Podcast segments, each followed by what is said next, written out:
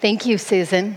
It was funny when Susan was talking, I remembered that when I was younger, even now, I've always uh, been intrigued with the idea of being a runner.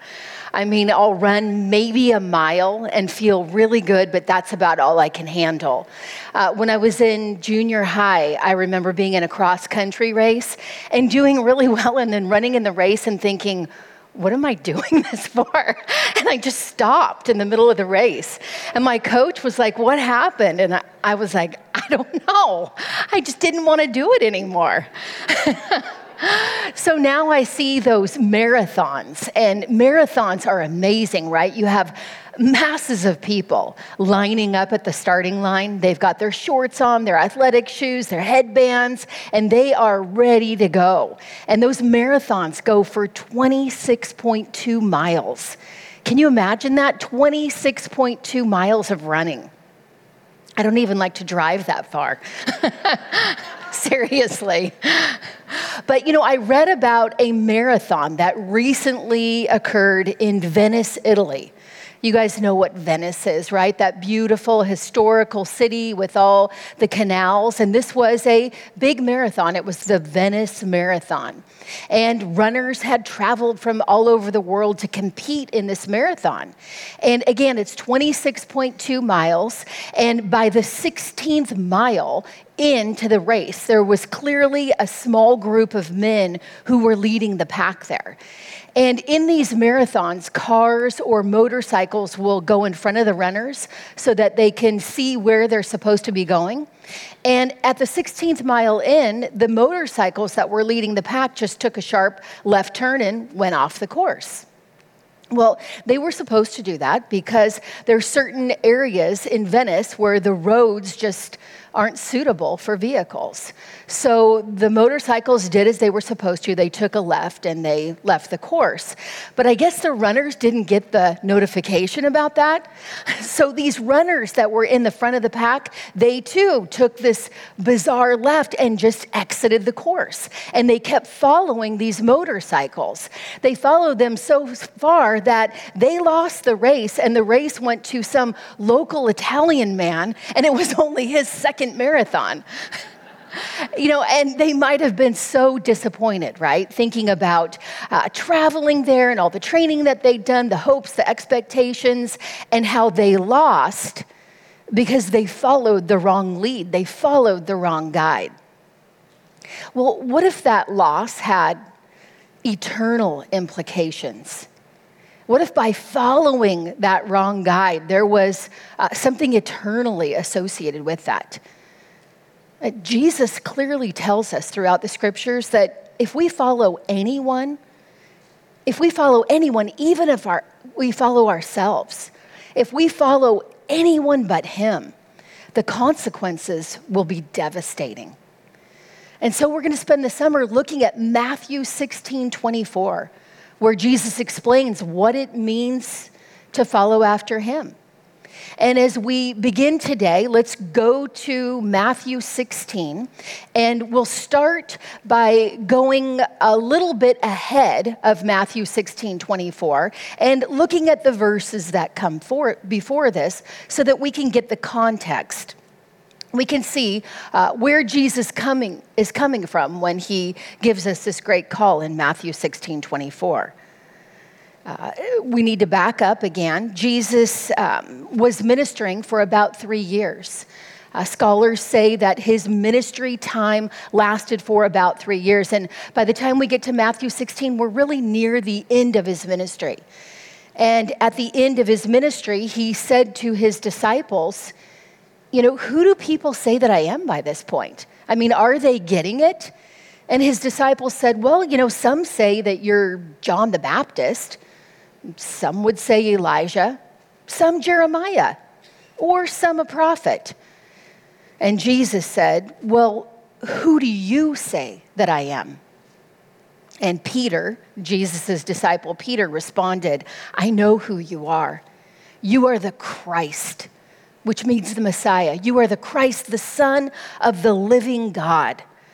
And Jesus said, You are right In Matthew 16, 18, he said, You are Peter, and on this rock I will build my church, which was an interesting play on words because the name Peter in Greek is Petros, and the word for rock is Petra.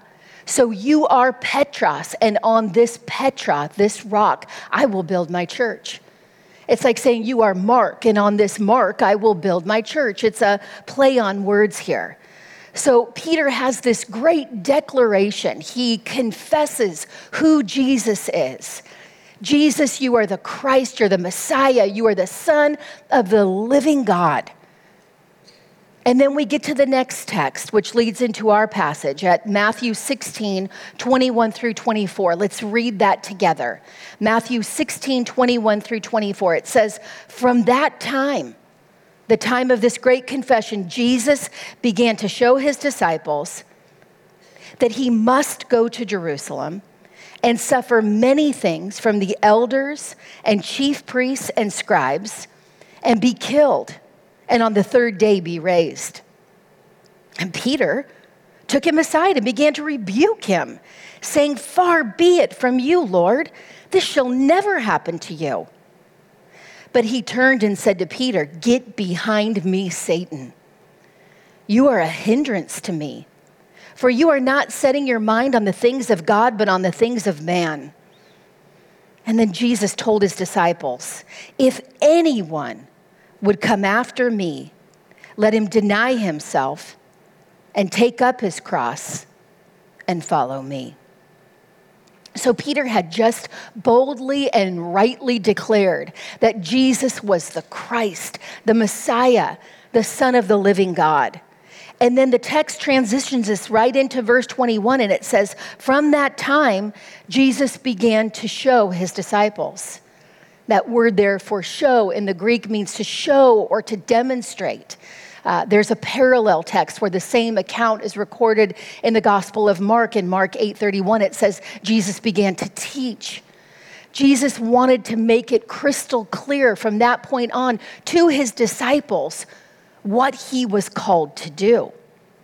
And he says there in verse 21 that he must. He must. There's things that he must do. He must go to Jerusalem it says that he must suffer. He must suffer at the hands of the religious leaders there. He must be killed and he must be raised. God had a very specific plan for Jesus, a very specific plan for Jesus' life. And you know, as followers of Christ, as disciples of Christ, as Christians, Jesus has a plan for our life too. He's got a specific plan for our life. And you know, if we are Christians, there's one plan that we're all called to. And that's our first point. The first point is plan to live like Jesus. Plan to live like Jesus. All Christians, all disciples of Christ, all followers of Christ are called to live like Jesus.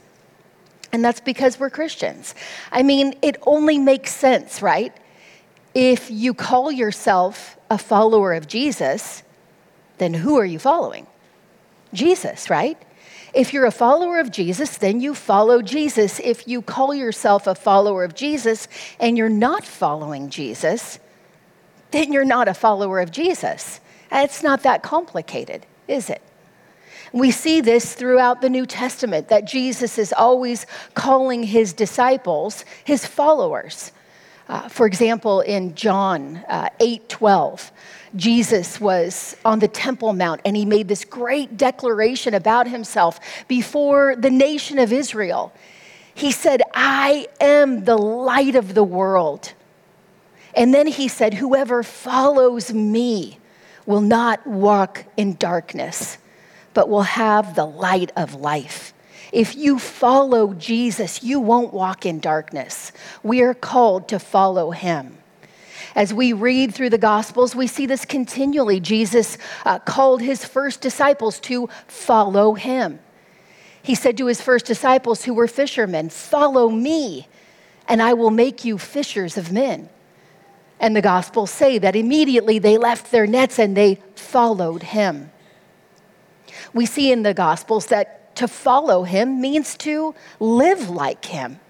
It means that we embrace his teachings and we live the way that he did. We see this in Luke chapter 9, verses 57 through 62. Luke chapter 9, verses 57 through 62 says, As they were going along the road, someone said to him, to Jesus, I will follow you wherever you go. And Jesus said, Foxes have holes and birds of the air have nests, but the Son of God has nowhere to lay his head. You sure you want to follow me? To another, he said, Follow me. But he said, Lord, let me first go and bury my father. And Jesus said to him, Leave the dead to bury their own dead.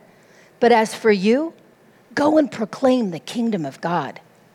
Jesus was saying his followers will proclaim the same thing that he proclaimed the kingdom of God. And yet another said, I will follow you. Jesus, I'll follow you. Lord, but first, let me say farewell to those who are in my home. And Jesus said, No one puts, who puts his hand to the plow and looks back is fit for the kingdom of God. Jesus saying, if you're going to follow me, if you're going to live like me, you can't have ties to this world the way the rest of the world does. It means that you're going to proclaim the kingdom. You're going to proclaim the good news, and you're going to do this for a lifetime. You're not going to look back. You're not going to turn back or go back. To follow him in simplest form, again, means just to live like Jesus did. We see this spelled out in 1 John chapter 2 verses 5 and 6. 1 John 2 verses 5 and 6 says, "By this we may know that we are in him." Great. How do I know that I'm in him? How do I know that I'm his follower? Whoever says he abides in him ought to walk in the same way in which he walked We'll follow after Jesus, We'll live like Jesus. So we've got a plan to live like Jesus. As we begin or journey on, or even if we're near the end of our Christian walk, we've got to remember our plan is to live like Jesus. Because if we're not aware of the fact that there is a plan, just like there was a plan for Jesus, there's a plan for us. We might begin to freak out when things don't go the way we want. If you know there's a plan, then you can endure whatever it is that God is calling you to because there's a plan. And the plan is that you will live like Jesus. I'm not a huge fan of airplanes and riding on airplanes. I mean, I don't hate it and reject it or whatever, but it's not my favorite thing to do, especially those really long airplane flights. Uh, maybe you're going to Europe or something and it's just hour after hour after hour after hour. Can you imagine getting on that plane and not knowing what the plan was? Uh, you get on and nobody tells you where you're going or how long it's going to take, and you have no idea when you're getting off the ride, right? Can you imagine going to Europe hour after hour after hour and not knowing how much longer it was going to be? Thinking, when am I getting off this thing? If you didn't have a plan, you'd start to kind of freak out. But, you know, the airlines realize this, so they provide those little maps that go in the headset of the person in front of you so that you can see where your plane is and you can realize you still have 11 hours to go. it's not time to freak out yet, right? But with a plan, you know what to expect. And when you know what to expect, you don't lose your mind. You know what you've signed up for. And for the Christian, our plan, our plan is to live like Jesus. There was a plan for Jesus, and there's a plan for us. The plan for Jesus was that he must, he said, I must go to Jerusalem, and I must suffer, and I must die. And as followers of Jesus, you know, our plan, it includes suffering too. We too will suffer, and we too will die unless Jesus comes back for us. But the second point here is that we need to expect suffering. We need to expect suffering. And you might be thinking right now, this is why I did not want to come here this morning. Compass Bible Church, right? Talking about suffering, expecting suffering, what the Bible says about suffering. Well, we need to expect suffering. And if we're feeling like I don't want to expect suffering, I hate the idea of suffering, this doesn't feel right, it doesn't feel good, know that you are in good company. Because you know what? Peter didn't like that idea either. Remember, Peter had just come off this great victory. He said to Jesus, You are the Christ, the Son of the living God. And Jesus said, Yes, Peter, you are so right. Petros on this Petra, on this rock, I'm going to build my church. And then Jesus says, Listen, guys, this is what the plan is. I'm going to Jerusalem, I'm going to suffer, I'm going to die, and I'm going to be raised from the dead.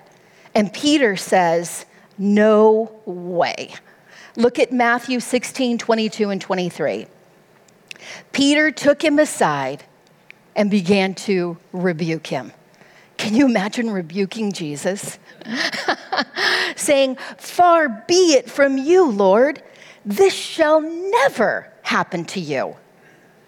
But he turned to Peter. He turned and said to Peter, Get behind me, Satan. You are a hindrance to me, for you are not setting your mind on the things of God, but on the things of man in the text there where it says, This shall never happen to you. It's a, double negative in the Greek. It's like, like saying, This shall not, not happen to you. Like Peter saying, No way, no possible way. This shall not happen to you. Peter basically couldn't handle the teaching at this point. Uh, this was not the way that he had pictured the Christ in his mind the Messiah, the Christ, came to save them immediately from governmental oppression, from the hardships, from the pains that they were enduring. And now the Messiah is saying, Oh, guess what, guys? More suffering? In fact, I've come to suffer. Peter just said, No possible way. And he went from this great confession to a rebuke of Jesus. And in this dramatic scene, we see Jesus physically turning around and saying, Get behind me, Satan. Get behind me, Satan. That behind me is opiso mu. And we're going to see it come up again in the text. It's like literally, get out of my way. You are a hindrance to me. And the Greek word that's translated hindrance there is the word scandalon. Do you know what English word we get from scandalon? Scandal, right. You are a scandal to me. That same word in Matthew 18 7 is translated a temptation. You are a temptation to me. In 1 John 2:10 it's translated as you are a cause of stumbling for me. And in 1 Corinthians 1:12 it's translated you are a stumbling block to me. So think about this radical contrast in the text here. When Peter was thinking rightly, when his mind was on the things of God, he was a rock. But when his mind was on the things of man, when he was thinking wrongly, he was a rock of stumbling. He was a stumbling block. And we can see in six verses, Peter goes from a rock to a stumbling block because his mind was on the things of man, not on the things of God. And when we forget, when we forget that we need to expect suffering in our life and the lives of those we love, we can be a stumbling block too to ourself and to the very people that we love. In six verses, remember, he went from rock to stumbling block. For us, it can be six months, six days, six hours, six minutes. We can go from right on tracking rock thinking to a stumbling block. All we're doing is shifting our thinking from the interests of God to the interests of man and it can happen so fast. We can get to where Peter was with an attitude that was inspired by the devil himself. Jesus taking us all the way back to Matthew chapter 4. The same author, Matthew, 12 chapters earlier, talked about Satan's temptation of Jesus. When Satan tempted Jesus, taking him into the wilderness, Jesus hadn't eaten for 40 days and 40 nights. He was hungry. And Satan said, If you're the Son of God, why don't you make these uh, stones turn into bread? You have needs. You have physical needs. Why don't you feed yourself? And then he took him up to a very high place on the temple and he said, Hey, if you're the Son of God, you might fall. Why don't you throw yourself down? Let's see if the angels really bear you up the way that scripture says. When that didn't work, he said, Okay, let me show you all the kingdoms of the world, everything you're ever going to want, anything that has quote unquote worth in this life. You can have it all now. No suffering, no cross. All you have to do is bow down and worship me. You know, and in the same way, the enemy appeals to us concerning these things. You have physical needs. You've got to meet those physical needs, do whatever it takes to meet those needs. You're up on a high place. You're going to fall. Will God really save you? Will God rescue you? Why don't you protect yourself? Why don't you do whatever it takes to ensure your own personal peace? You can have it all now. Why do you have to go through the suffering? That's bizarre. Take the shortcut, cash out. Don't go that route of suffering. There's an option over here that avoids suffering. And it's so simple, it's so easy. Can you imagine if Jesus had cashed out early? If Jesus had taken Satan's route? There'd be no cross. And you know what? There'd be no salvation for us. There'd be no good without the suffering. The suffering was necessary. You know, Satan wants us to cash out too. And for each of us, there's an area where he's tempting us to cash out early. I mean, you might even want to just jot that down and pray about it later in the margin of your notes. Where is it that he's tempting you to cash out early, to get out without the suffering, without the path that you know God has called you to, but it might hurt? It might be hard no suffering, no character, no peace, no glory to God. And for some, it reveals that there was really no salvation. Matthew, same author in 13, 20 through 21, in chapter 13, 20 through 21, he's talking about the parable of the soils, the different people that receive the word of God. He's got four soils there, and in his second soil, he says that there are some who hear the word and immediately they receive it with joy, but they have no root in themselves, and they endure for a while. When tribulation or persecution arises on account of the word, immediately he falls away. When the suffering comes, they didn't expect the suffering. When the tribulation, the persecution, the suffering comes, they say, I didn't sign up for this. And they fall away. They didn't lose their salvation, but it reveals that they were never genuinely saved. They should have been prepared for what was to come, they should have expected suffering. Then they could have made a more reasonable decision as to whether or not they truly wanted to follow Christ. 1 Peter chapter 4 verses 12 and 13 is another place in the New Testament that we are reminded that we are to expect suffering. 1 Peter chapter 4 verse 12 says, "Do not be surprised at the fiery trial when it comes upon you to test you, as though some strange thing were happening to you." This shouldn't feel weird. The suffering like why is this happening to me? Because we're to expect it but rejoice insofar as you share Christ's sufferings, that you may also rejoice and be glad when his glory is revealed. If we don't learn to expect suffering, when we hear the call is to suffer, we might respond like Peter initially, getting in Jesus' way, saying, No way will this ever happen to you, trying to stand in the way, stand in the road, block God's will for Jesus' life. And it won't be for Jesus' life, but it could be for our life or for the lives of the people that we love. Are we trying to block suffering? Are we trying to get in God's route and prevent suffering in our life or the lives of the people that we love? Have we prayed for ourselves or for these people that we would grow in Christian character, that we would mature, that our lives would bring glory to God, that we would be saved, that they would be saved? Then why are we freaking out when God calls them to suffer? Why do we try to block that suffering? I got to experience this on a micro level last week. I was with my uh, daughter, my youngest daughter, and she got some really hard news when I was with her.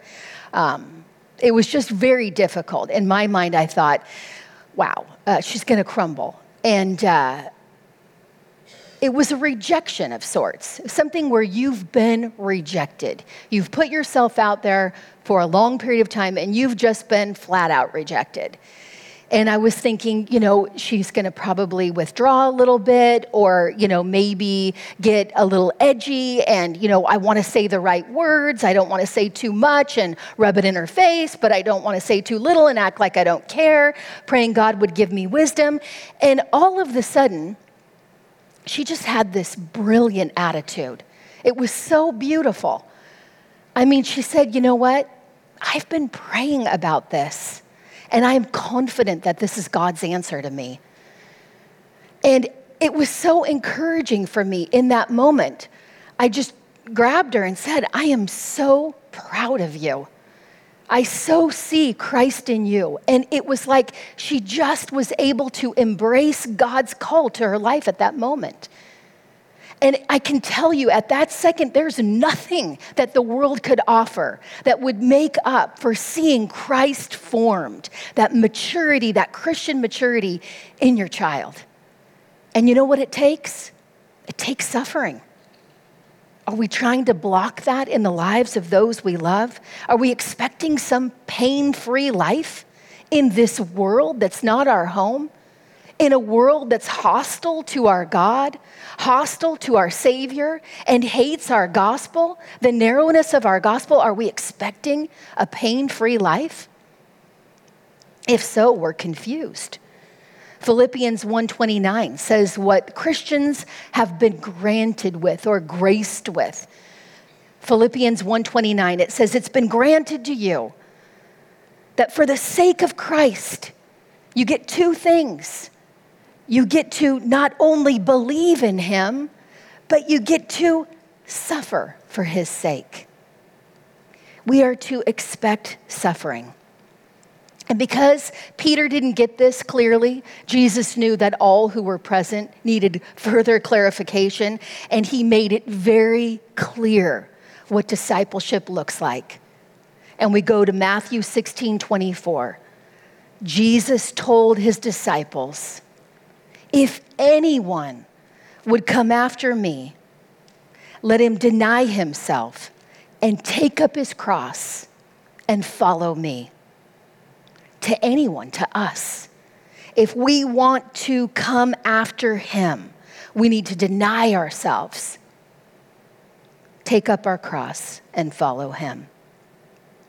That come after me is literally if we want to come behind him. Behind him. Remember that opiso mu. Satan, get behind me, get out of my way. If you want to follow after him, get behind him, get out of his way. This is what you need to do. The first thing is you need to deny yourself. You need to deny yourself. And we might think, well, what does that mean really to deny yourself? Well, if we think about it, Peter actually denied someone shortly after this conversation. Do you remember who he denied? Jesus, right? He denied Jesus. Jesus told him that was going to happen. In the same gospel, in Matthew chapter 26, verses 34 and 35, Jesus said to Peter, Truly I tell you, this very night before the rooster crows, you will deny me three times. And Peter said to him, Even if I must die with you, I will not deny you. Same Greek word there that's in our passage. It means to refuse to recognize, to refuse to acknowledge. So we are called to refuse to recognize ourselves, to refuse to acknowledge ourselves. And really, ourselves here ties back to that wrong thinking that Peter had when he set his mind on the things of man rather than the things of God. So we're called to refuse to recognize our own sinful desires. We're called to refuse to recognize our sinful desires. And that's our third point. Refuse your sinful desires. Refuse sinful desires.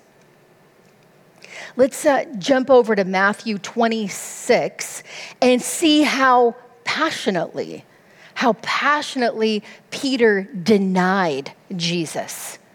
In Matthew 26, verses 69 through 75, it says that Peter was outside in the courtyard. And a servant girl came up to him and said, You also were with Jesus, the Galilean. But he denied it before them, saying, I don't know what you mean. And when he went out to the entrance, another servant girl saw him.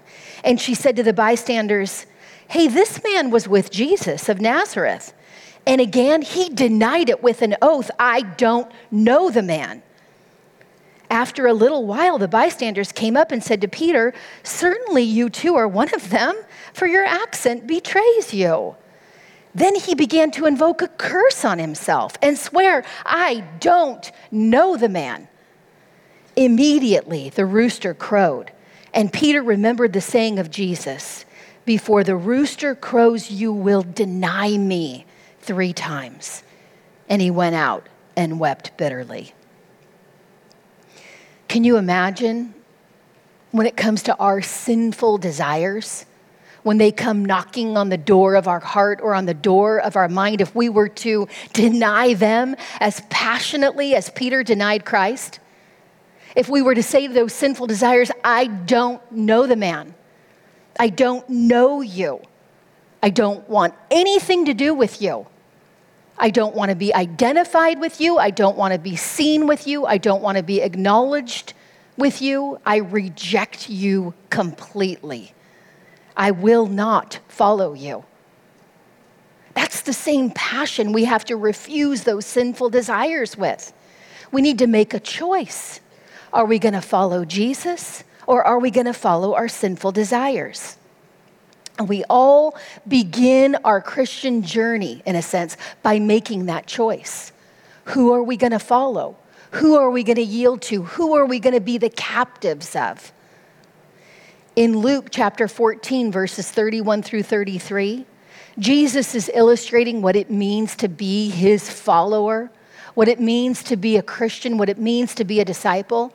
And he uses this interesting illustration of two kings that are going out to battle each other. He says two kings are going to battle each other in Luke 14 31 through 33. And he says one king's got an army of 20,000, and the other king has an army of 10,000. Now think about it who's going to win? The army with 20,000, right? And the army with 20,000 is God and his army, God and his might and his strength and his power. And the army with 10,000 is us and our will. And we get to the point where we realize if we go to war, guess who's going to win? God. And so in Luke 14, 31, it says, Will not this king sit down and deliberate whether he's able with 10,000 to meet him who comes against him with 20,000? we think I'm not going to win. And if not, while the other is a great way off, he sends a delegation and asks for terms of peace. You send people out, you say to the other army, I'm not going to win. I want peace. I surrender my life to you. I surrender. I quit. I give up. I'm going to lose. And that's the way, in a sense, we all begin our Christian walk we all get to that point of surrender. We realize we're not going to win when we stand before God. He is a holy and perfect God who demands perfection, and that is something that we are not. So, our only hope is to turn to Him and surrender, to say, I place my faith in Christ and I turn from my sins. I turn from my sins. I'm going to follow Jesus rather than following my sinful desires. And that's again the way we all begin this thing, right? There's a point in time that we surrender our life to Christ, we surrender our life to God. When did that happen for you? When did you get to that point in your Christian experience where you said, I surrender my life to God? I'm no longer going to follow my sinful desires, but I'm going to follow Jesus. I'm going to put my faith in him and I'm turning from my sins. That was the point of your conversion. No matter where God had you on a journey up to that point, that was the point that you began your Christian life that you were born again, and then we follow him after that. And as we follow him after that, we still battle with our sinful desires. Uh, those sinful desires, because we're not yet free of this tent that we live in, we still battle sinful desires, and that's what the Bible says. In Galatians 5 16 and 17, it speaks of us as Christians who are following Jesus, battling these sinful desires, needing to refuse these sinful desires. It says in Galatians 5 16 and 17, walk by the Spirit, and you will not gratify the desires of the flesh. We're called to not gratify these sinful desires, for the desires of the flesh are against the Spirit, and the desires of the Spirit are against the flesh. For these are opposed to each other to keep you from doing the things you want to do. So we've got to make a choice. We've got to refuse the sinful desires as we walk on our journey of following Jesus. You might want to think of it like this. In your house, when you wake up in the morning and you want to see what you really look like, where do you go? To the mirror, right? Well, in the Christian life, it's like we live in a house with two mirrors. One mirror is truth, and the other mirror is it's a lie. One mirror is right and the other mirror is wrong. One mirror is the mirror of our salvation, our new identity in Christ. We look into that mirror, that spiritual mirror in a sense, you know what we see? We see Jesus. If we're in Christ, if we've turned from our sins and put our faith in him when we look in the mirror of our identity that's who we see is jesus and you know what he's altogether perfect and when we look at him we're perfect because he's taken our sin and he's given us our, his righteousness. And that's our identity, that's who we are. But then there's that other mirror that's still hanging on the walls that mirror of our old sinful desires, and it's wrong. And we shouldn't be looking into it. It's the old nature. And it desires to please itself, and those desires are broken and they're never satisfied. But there's something in us that will want to pull ourselves back to that mirror because there's a temporary elation that takes place when we look into that mirror and we get what we want. When we look into that mirror and we say, Mirror, mirror on the wall, who's the fairest of them all? And when the mirror says, You, my queen, are fairest of them all there's that temporary elation that takes place there. But you know what? In no time, as we keep running back to that mirror because we want to get that feeling again, checking it constantly over and over and over again, the mirror says to us eventually, You, my queen, are fair, it's true. But Snow White, she's a thousand times more fair than you. And we go into rage, right? Because that's just not right, mirror. You know, I'm the best. I'm the one. I've got these desires. I want my desires satisfied. And we're looking into a mirror that can never satisfy the desires that we want if we're turning to our sinful nature. We've got to go to Christ. We've got to go to our new identity. We've got to go to where we belong. And you know, that mirror, mirror is an old story. I mean, that was written in 1812, the story of Snow White. But what a picture, right, of the heart, even the heart of a woman, looking into that mirror. And I think, you know, there's so many ways that we check that mirror constantly looking to see, you know, in that mirror of our sinful desires, what we look like, how we measure up. I mean, just think of all the young girls out there just scrolling and scrolling and scrolling through Instagram all day, every day, all day, every day, looking at that mirror. How many likes do I have? How many likes does she have? It's so discouraging just seeing people entrapped in different tools that they use to satisfy these sinful desires looking at these sinful desires, looking for affirmation in the wrong places, like my appearance. Am I too fat? Do I have too many wrinkles? Do my clothes look good? And the mirror is going to eventually say, No, Snow White, she's way better looking than you are, right? And we're frustrated and broken and livid or our finances, you know, looking into the mirror. Do I have enough? Do I have enough money? Can I buy enough? Can I go to enough places? Can I travel where I want to go? Can I see what I want to see? Can I experience what I want to experience? And the mirror says, Nope, look what she's doing, and it's far better than what you're doing. And we become broken and sad and angry and hateful, and our hearts become bitter even the mirror of relationships when we're using our relationships to satisfy our sinful desires. Uh, my husband, is he serving me and loving me the way he should? My kids, are they making me look good? My friends, was I included in that? Why wasn't I invited to that? That doesn't make sense. Why am I not at that lunch or at that party? And as we keep looking for people to satisfy us and to meet our needs, we become disappointed because guess what? It's working out better for Snow White. And then, even with our talents, our skills, our abilities, we think, well, I'm going to be the best at this. I'm going to be the best at that. I'm going to be so good at this. I've got this talent, this skill, this ability. I'm going to do it, and everyone's going to know how great I am. And guess what? Snow White does it better. And we think, ugh, I hate that Snow White. I can't stand her. Just want to get rid of her. She's so annoying. If only I could kill her. And you know, the mirror of God's word has a very different message. The mirror of our truth, of our identity in Christ, of our salvation. James chapter 1 actually calls the word of God a mirror. And the word of God tells us what's right. The word of God says concerning your appearance, well, you know what? Beauty is fleeting, but a woman who fears the Lord, now that's the one who's going to receive praise. The Word of God tells us that God values a quiet and gentle spirit. He values it so much that it's precious in His sight. The Word of God tells us that we're not here to be approved of by man. In fact, Paul says to the Galatians that if he was trying to be approved of by man, he couldn't even be a follower of Christ.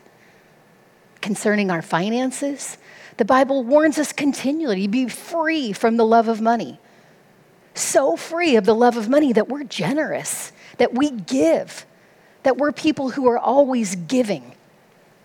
In fact, giving to God. Jesus talks about the fool in the Gospels who stored up so much in his barns that he would have some great life ahead of him. Jesus said, You're a fool. Tonight, your life is required of you, and you have not been generous towards God. Concerning our relationships, we know the Bible teaches us that we're here to invest into others, to love God and to love other people, to serve other people, to put the interest of others above ourselves. We're here to love them and serve them, not to expect them to meet our needs.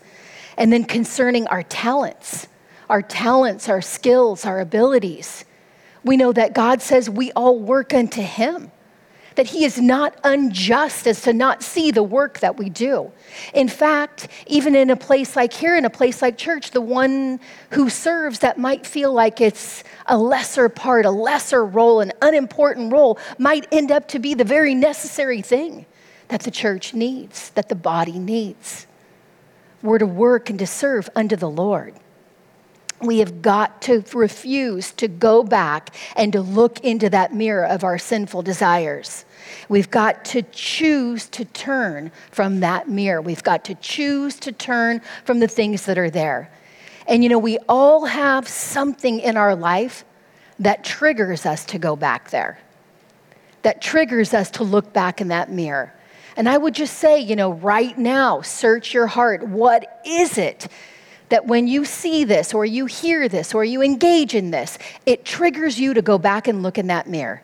And you're caught up in that flurry of sinful desires again. Whatever that thing is, like Jesus said, if your right hand makes you sin, cut it off. If your right eye makes you sin, gouge it out. I remember one man saying, do radical amputation because that's what it takes to deal with refusing these sinful desires. And as we keep our eyes on Jesus, God will work in us and through us to bring, bring a greater good, even out of the pain, even out of the suffering, even out of the things that are difficult, that He is not only allowing, but orchestrating in our lives. There's a neat passage in Zechariah. Uh, it's found in actually Zechariah 13, 8, and 9, and it's talking to uh, God's people, the Israelites. Uh, it's a promise to the Israelites after the shepherd has been struck and the sheep are scattered and people have been, you know, uh, wiped out. And God says in Zechariah 13, 8, in the whole land, declares the Lord, two thirds shall be cut off and perish, and one third shall be left alive. So he's got this remnant that's left alive. And in verse 9, he says, I will put this third into the fire. So, this remnant of his people that's left alive, he's saying he's going to put them in the fire. The fire represents suffering. I will put them in the fire and refine them as one refines silver and test them as gold is tested. They will call upon my name and I will answer them. I will say, They are my people, and they will say, The Lord is my God. This promise to Israel, to God's people. But we see this image often in the Old Testament of God being the refiner, the one who refines his people, like a silversmith or one who works with gold. And that's the way that God works with us because he loves us. It's said that of the silversmith that he would take his metal, his silver, his gold, whatever he was working with, and he would heat it hotter and hotter and hotter until it became molten, until it became liquid. And then when it became liquid, the lighter weight dross, the impurities, the contaminants would bubble up to the top. And then that silversmith would remove those contaminants from the top. And he would heat it up, and the contaminants would bubble up again to the top. And then he would remove those contaminants from the top. The fires there, making the metal into liquid to bubble those contaminants up to the top. Our lives, the pain, the fire of suffering, bringing up anything that's not good, that shouldn't be in there. And then the silversmith can remove it from our lives. And they say that the silversmith knew that the metal was finely pure when he looked into it and could see his own image. And that's what God wants from us. God's will is that when he looks at us, he would see Jesus. He expects to see himself in us when he looks into the mirror of our life.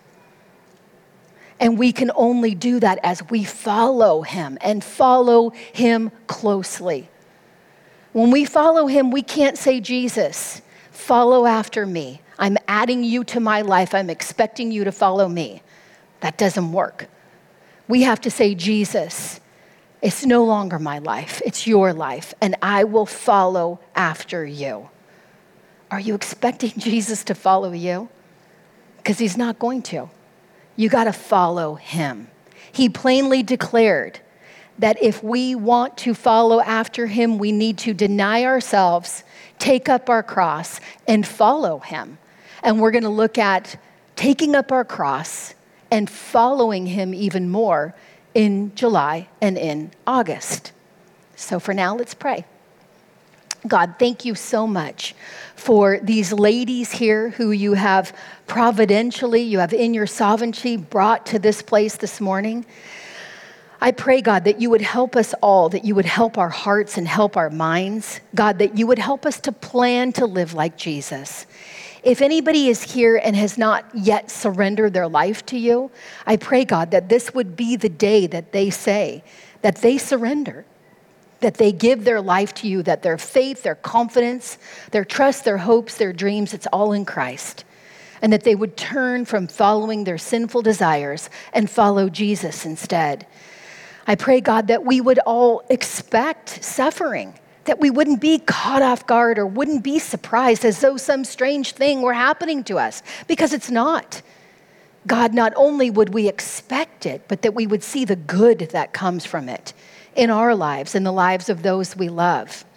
And God, please, by your Holy Spirit, please help us, Lord Jesus, to refuse those old sinful desires that want us to come back and glare into that mirror, get that temporary elation if we can but end up trapped in a cycle that just never satisfies.